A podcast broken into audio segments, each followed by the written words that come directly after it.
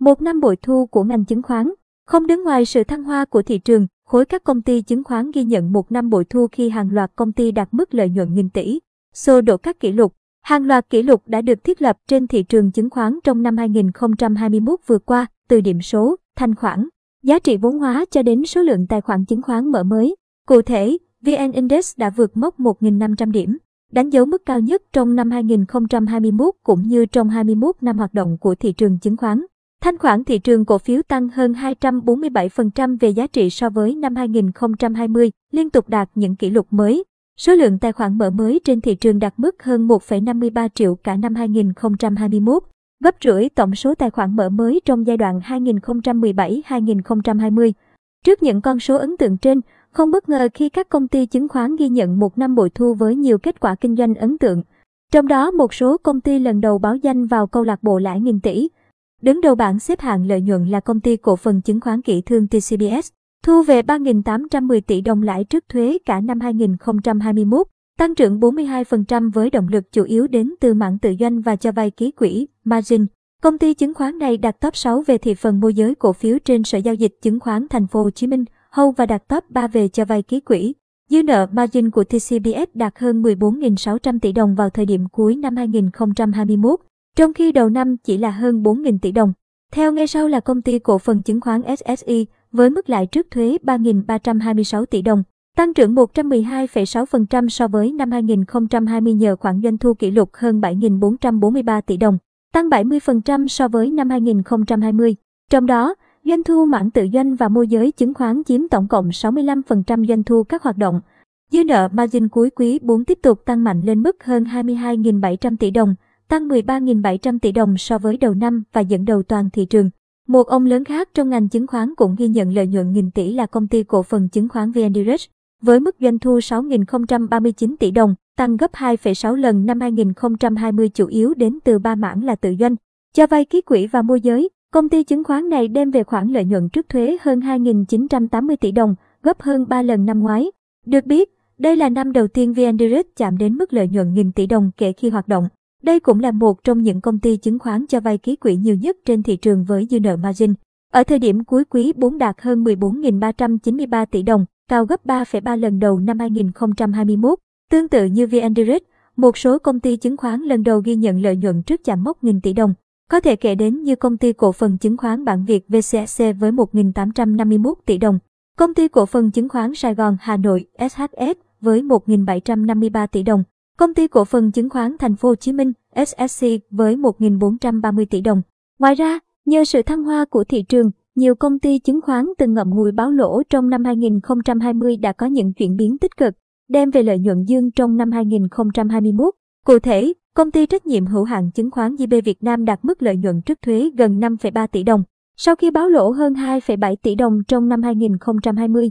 Tương tự, công ty cổ phần chứng khoán KS sau 4 năm liên tiếp lỗ trước thuế trong giai đoạn năm 2017 đến 2020, đã có lợi nhuận dương trở lại vào năm 2021, thậm chí đạt giá trị khủng hơn 335 tỷ đồng. Hay như công ty trách nhiệm hữu hạn MTV chứng khoán Ngân hàng Đông Á cũng ghi nhận lợi nhuận trước thuế hơn 9 tỷ đồng. Khả quan hơn khoảng lỗ hơn 500 triệu trong năm 2020. Một trường hợp đáng chú ý về kết quả kinh doanh trong năm qua là công ty chứng khoán VPS. Công ty này đạt mức doanh thu từ hoạt động cốt lõi đứng đầu toàn ngành, đạt hơn 9.518 tỷ đồng, tương đương tăng 149% so với mức thực hiện năm 2020. Tuy nhiên, do gánh nặng chi phí quá lớn, tổng chi phí hoạt động năm qua tăng gấp 2,8 lần lên hơn 7.830 tỷ đồng, VPS đành ngập ngùi trước câu lạc bộ lãi nghìn tỷ khi chỉ đạt lợi nhuận trước thuế 995 tỷ đồng. Bên cạnh đó, công ty chứng khoán này còn gây xôn xao khi lỗ gần 600 tỷ đồng từ hoạt động tự doanh, chủ yếu từ việc lỗ nặng do bán trái phiếu chưa niêm yết, không dễ tăng trưởng mạnh trong năm 2022. Nhìn lại mảng tự doanh của một số công ty chứng khoán lớn, VN Direct là một trong những công ty chứng khoán có lợi nhuận tự doanh lớn nhất, đạt giá trị hơn 1.300 tỷ đồng, tăng gần 192% so với mức thực hiện năm 2020.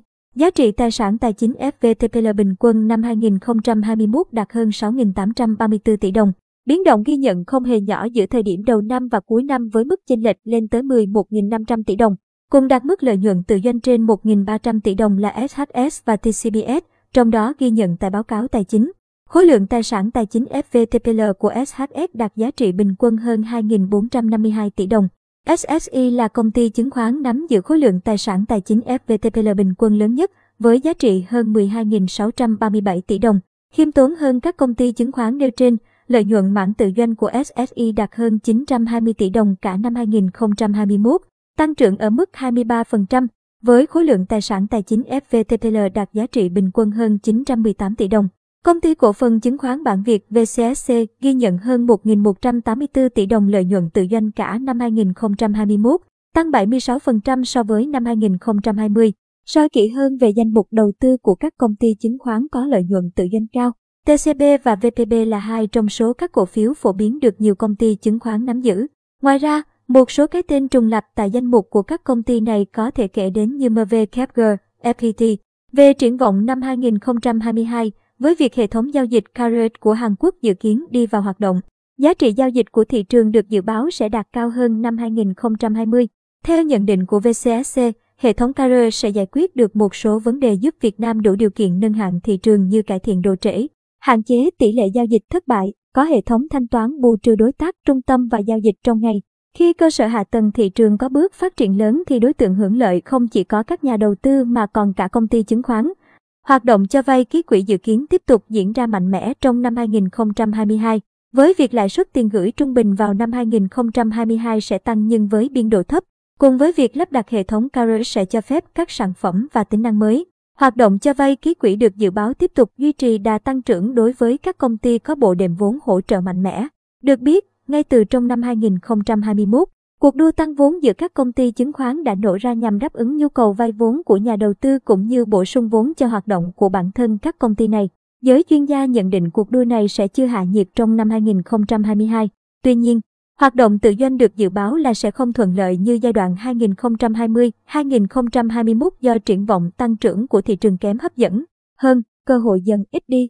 Ngoài ra, Việc các công ty chứng khoán đạt được doanh thu và lợi nhuận khủng trong năm vừa qua sẽ tạo ra mức nền so sánh cao, ảnh hưởng không nhỏ đến mức độ tăng trưởng trong năm 2022.